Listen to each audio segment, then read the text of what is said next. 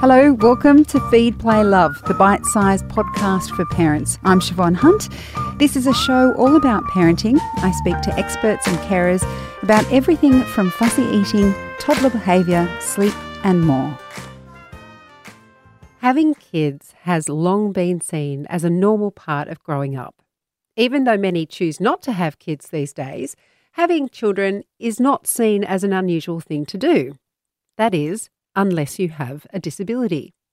Eliza Hull is a contemporary musician, disability advocate, and writer. Her experience illustrates just how much things change if you're living with a disability and you want to be a parent. Eliza has collected stories of parents, and the book is called We've Got This Stories by Disabled Parents. Hi, Eliza. How are you? I'm good. Thank you for having me. It's a pleasure. You write that you always wanted children. What was the response from friends, family, your medical support when you decided it was time to get cracking? I, I was lucky in that I grew up in a very supportive household, and my parents, even though I've had my disability since I was five years old, they always just believed that I could and, and should have kids if I wanted to. And so uh, it was always just, yeah, I guess, you know, if that's what Eliza wants, it's just a given that that, that would be a possibility for her. Uh, and when I met my partner and husband, Carl, he was the same, just very supportive, excited about the prospect of one day having kids. And even though I have a 50% chance of passing on my disability, he didn't fear or worry about that because he reminded me that you know, it's not a negative to have your disability. You know, there are things that are hard, but your disability is what makes you you. Uh, and he was just ultimately very supportive and excited about having children together. When I went to my neurologist, who I'd been seeing for a very long time, most of my life, in fact, he, um, when I told him that my partner and I were thinking about having kids, he, he just looked at me with this very confused look on his face and said, "I, you know, don't think that that's a good idea. Have you thought about other options? You have a 50% chance of passing on your disability. You know, don't think that you could actually handle being a parent.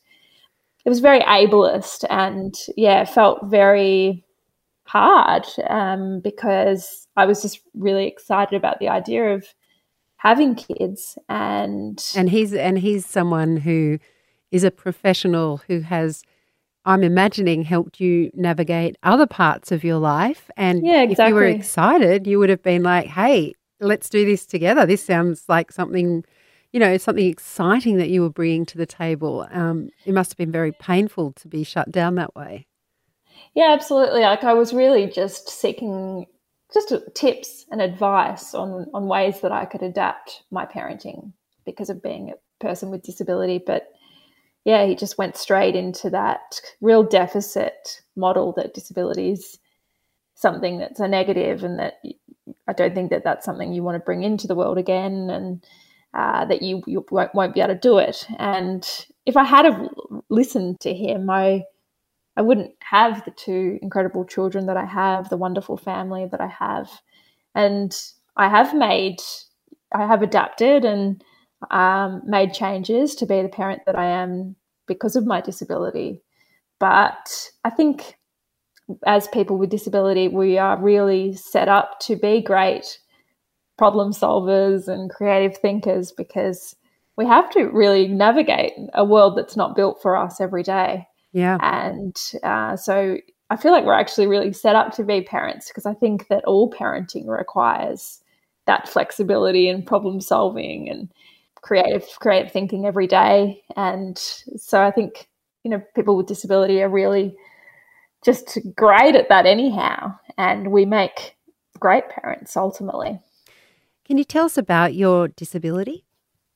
Yeah so i have a condition that's called charcot-marie tooth it's a neurological condition and it affects the way that i walk so I, I walk differently and I have muscle loss. So that means that I can't get upstairs. For instance, if Definitely not if there's if there's no railing. I would have to actually crawl upstairs. If there's railing, then I can you know pull myself up. I fall over a lot and have balance issues, uh, but it affects my whole body. So even though I guess visibly you would really notice that it affects my legs and my feet, it actually affects every part of me. It's a neurological condition that affects the way that my hands move. It affects, you know, I'm a musician and um, I can't, you know, bend my fingers because of muscle loss. So I play the piano quite differently. I can't open jars and yeah, so there, you know, it, it affects me very differently each day. And some days are harder than others in that I'm more, you know, have more fatigue. Sometimes I'm in a lot more pain and, and can't sleep. And it's it's a tricky part part of me, but ultimately, for so long, I, I hid my disability and would just not want to talk about it, and really, actually, would never even use the word disability or disabled because I'd really felt like it was something over there that I didn't want to be part of because um, we have so much lack of positive representation of people with disability in spaces that I wanted to enter, like the music industry or also on TV and movies. And that really does, that messaging really affects you and makes you think that disability is a, pro- a problem that ought to be fixed. But the more that actually I've realized that it's not me that ought to be fixed, it's actually the world that needs to change. It's really opened up a new way of thinking. And once I look at the ways that the world can eliminate some of the barriers, like whether that be stairs getting into a venue or attitudes or lack of representation, physical access, access to Auslan interpreters if you're deaf.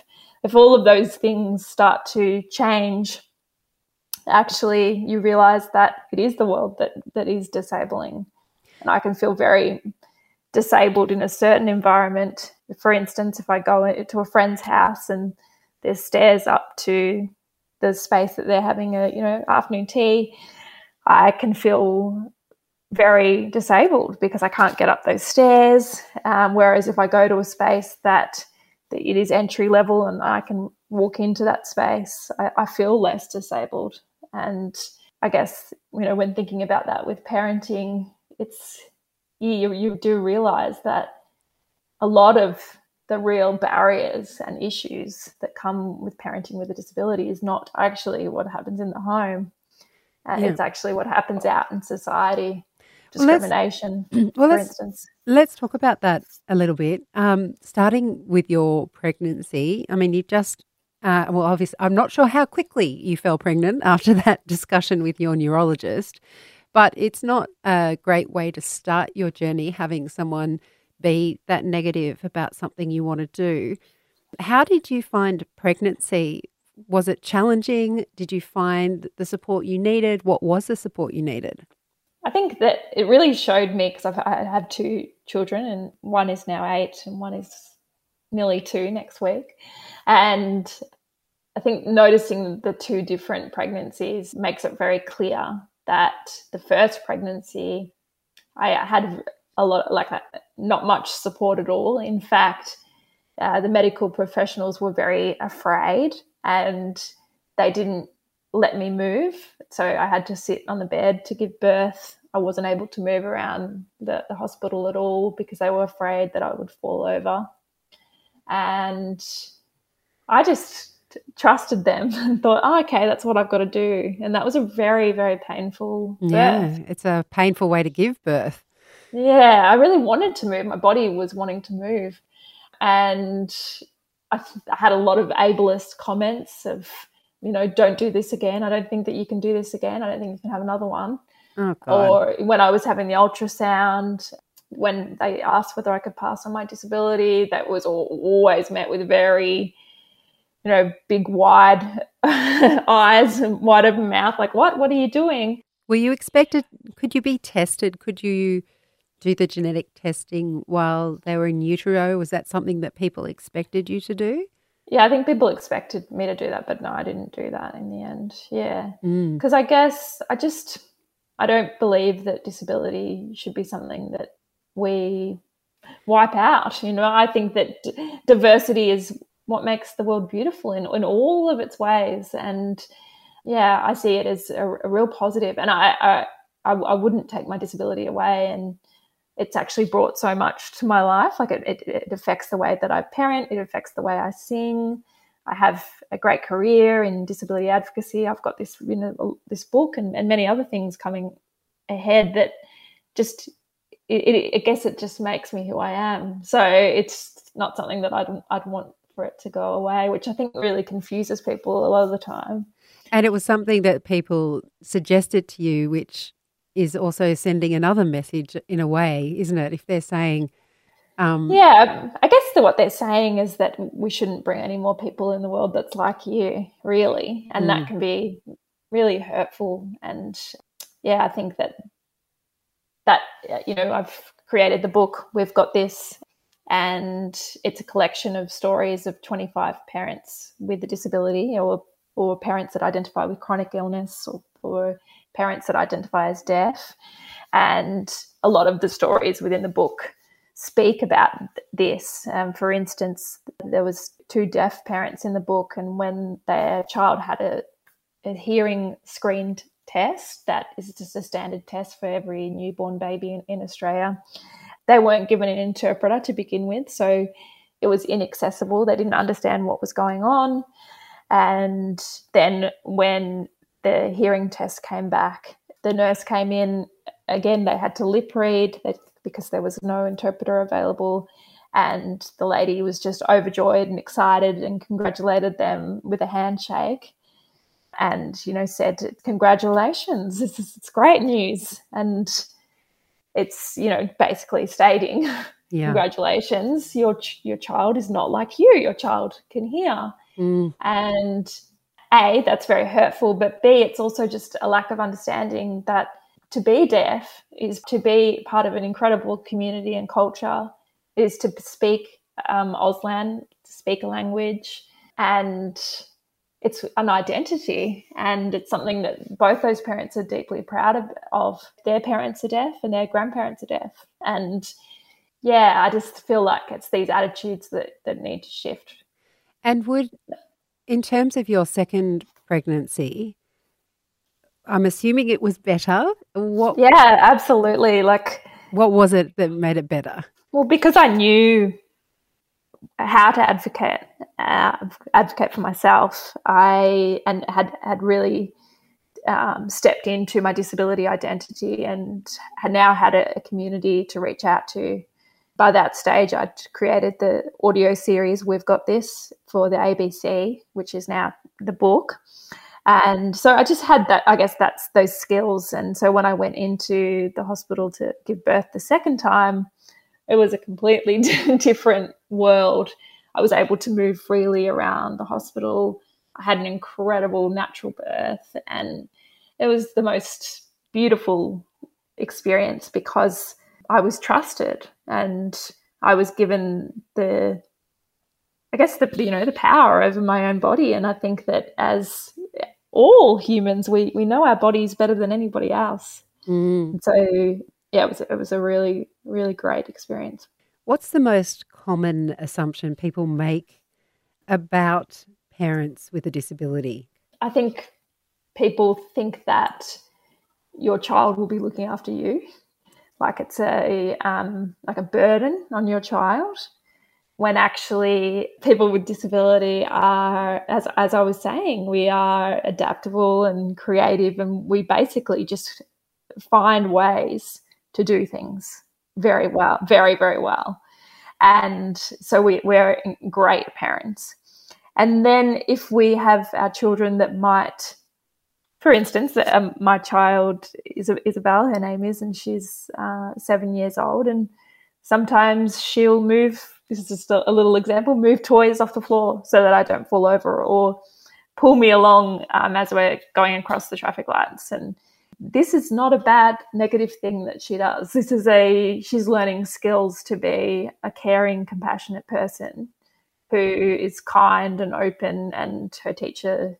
had I just we had parent teacher and her teacher just said she's just so kind and so, you know, just has such great empathy for people and really just a, a beautiful child to have in the classroom. And I think that these are, are great skills, that, and there are a lot of parents in this book that speak about their child asking, "Can I help?"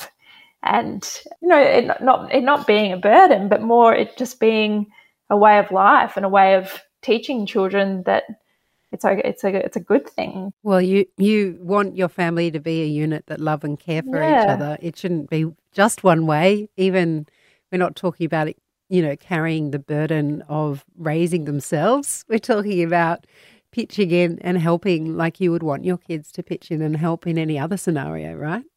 Yeah, absolutely. That's exactly right. What about other children? So when kids are curious about things, they can often be very blunt and very straight to the point and not necessarily polite. So, do you have any advice? And I know this would be different for everyone, but if you were, for example, at your child's school and it was a parent teacher kind of situation, so the parent was around and a child was asking about your disability and they asked their parent, let's just say a kid said, Mummy, what's wrong with that lady? If that's the way children speak, right? Yeah. How would you like the parent to respond in that situation? Uh, well, I mean, I have a, an example when my daughter and I were in the kindergarten line to get into the, the kinder. We had to, it was during one of the COVID peaks. And so we had to go one by one at that time. So we we're all in a line to get into the kindergarten. Mm. And a ch- child said, What's wrong with her? Why does she walk like that? And the parent looked at me and said, um, Because she's been in a, a bad accident. did she and, know you at all?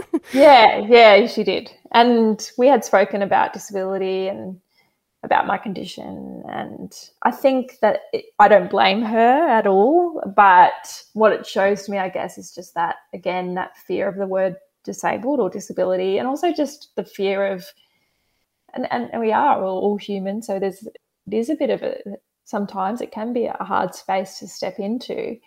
But I guess what I would have liked her to say at that moment was, Eliza, um, this I'm not going to name this child, but I'll make up a name. Bobby has just asked um, why you walk like that. Would you mind answering it? Only if only if it's okay. Yeah. Because I guess then it then it's my choice, and um, whether I want to discuss it, I, I, would would have really liked the opportunity to discuss it. I didn't have time, so we all had to we shuffled along, and it was interesting. My daughter at that time said, "Um, you, you're not in a bad accident. Like you're disabled." That's what she said, and it was actually quite a a proud moment to hear her just say that word and, and to to know that we had had those conversations and but I think a lot of parents really that's probably the, the, the biggest question that I get asked is how do we educate our children? How do we talk about disability? Is it okay for a child to ask about somebody that has a disability? And I think that the answer to that is if you have really great representation of disability, so picture books, books, if you if there's any kind of TV or cartoons or shows that have disability representation. And then you have conversations in the home about how everybody is different and how diversity and difference is what makes the world beautiful, and disability is, is part of that. I think that ultimately you'll find that your children will become less curious and won't really need to ask that, those questions when they're in out in the community. But if they do ask those questions anyhow, I think it's always okay to step in and just ask the question like is it okay if we we ask you this today? It's not up to every person with disability to educate yes. Or, you know every, every child and sometimes that can be quite tiring yes. as a person with disability but i think that it's better than telling your child to look away or to shh. I think that that actually creates more fear and more stigma uh, it, it, was a, a, great example in the book, actually, and We've Got This, of a mother that is short statured. And two very different examples. One example was when she was in the bank and a child had said to his mother, Why is she so short? And the mother said, Because she doesn't eat her vegetables. Oh and if you don't eat your vegetables, you'll become that short. Oh I mean, that is just like bad parenting, really, I guess. Mm. And then the other example is when Deborah, who's the mother that is short statured, and she's in the book and she writes this chapter, she's out with her daughter, and her daughter Sarah also has dwarfism. And they were out in the park and a child saw them and said, you know, Mummy, why is she so short? And why is she so short? Why are they both short? There's so many of them. and the mother got a little bit like, oh, what do I say here? But the mother said, um, I just had a conversation with my child and I just explained that some people are tall and some people are short and some people have curly hair and some people have straight and, and some people are wheelchair users and some people aren't would you mind if we just had a chat to you and wow. They you know stepped in and they had a little bit of a chat. And after a couple of minutes the child noticed that they had puppies dogs and it was like that was old news. You know like it didn't matter anymore. Yeah. And that that is in my opinion, just a really great example to show that, you know, if we explain it in a way of we are all different as people and that difference is, is not a negative thing and that it's okay and it's not to be feared, then ultimately we have more of an inclusive society. Not all disabilities are visible. Um, Jamila Rizvi wrote the introduction to We've Got This, and she talks about the fact that a lot of people are unaware of the debilitating conditions she can experience. I'm imagining there's a different kind of experience for those people when they're parents. Are you able to speak to that at all? Yeah, I guess the, you know the only thing I could say is that yeah, there are some contributors in the, the book, and Jamila is one of them, where there's more invisible parts to their disability, or their disability is, is quite invisible. And I think it is challenging because when people can't see it, they almost don't believe it. Mm. And I think that that can be really, really hard for parents that have quite debilitating disability that affects them every day, and yet it's invisible, and therefore they feel very invisible. And one example is Lefa um, Singleton Norton, who has chronic fatigue. And she said that, you know, she, all through her life, that as, as soon as she developed chronic fatigue, anyhow, that whenever she would try and explain it to people, even because it was invisible, people just didn't care or people didn't didn't believe her almost. The moment that she had a child and was pushing a pram with with a baby and said she was tired and struggling and it was like everyone's like, oh yeah, yeah, okay, yeah. That you know, suddenly we believe you. it was like she she was able to join a club or that she hadn't been part of when actually for so many years she'd really been debilitatingly tired. How can parents be more supportive of parents with a disability? Yeah, that's a great question. Yeah, I think you know a lot of my friends ask that. Should I ask you whether you need help, or should I, you know, that those kind of questions? I think it's it's always up to the individual. For instance, if we're going upstairs and my friends will just ask, you know, can I help you? Is it okay if I carry your child to help you? I think just asking those questions is a great way to to be just a great ally and to be supportive. Another great way is to you know have that representation of disability in your home so that the children that you're raising that will then become part of your friendship circle and network understands disability as well. So that i think that that is really important. And i've noticed that in terms of my daughter's friendship groups where when i'm friends with their parents just, just by them talking about disability in their homes they're more accepting of me those children. And just believing that a person with disability can be a, a great parent and can be trusted as a um, caregiver as well if your children then go around to their house. Eliza, thank you so much for your time today. Well, thank you so much for having me. That's Eliza Hull. The book she edited is called We've Got This Stories by Disabled Parents, and you'll find links to the book in the notes of this episode. I'm Siobhan Hunt. I hope you enjoyed this episode. If you did, please rate and review us so we can reach and help even more parents. And if you have a topic you'd like me to cover, send your email to feedplaylove at theparentbrand.com.au. See you next time.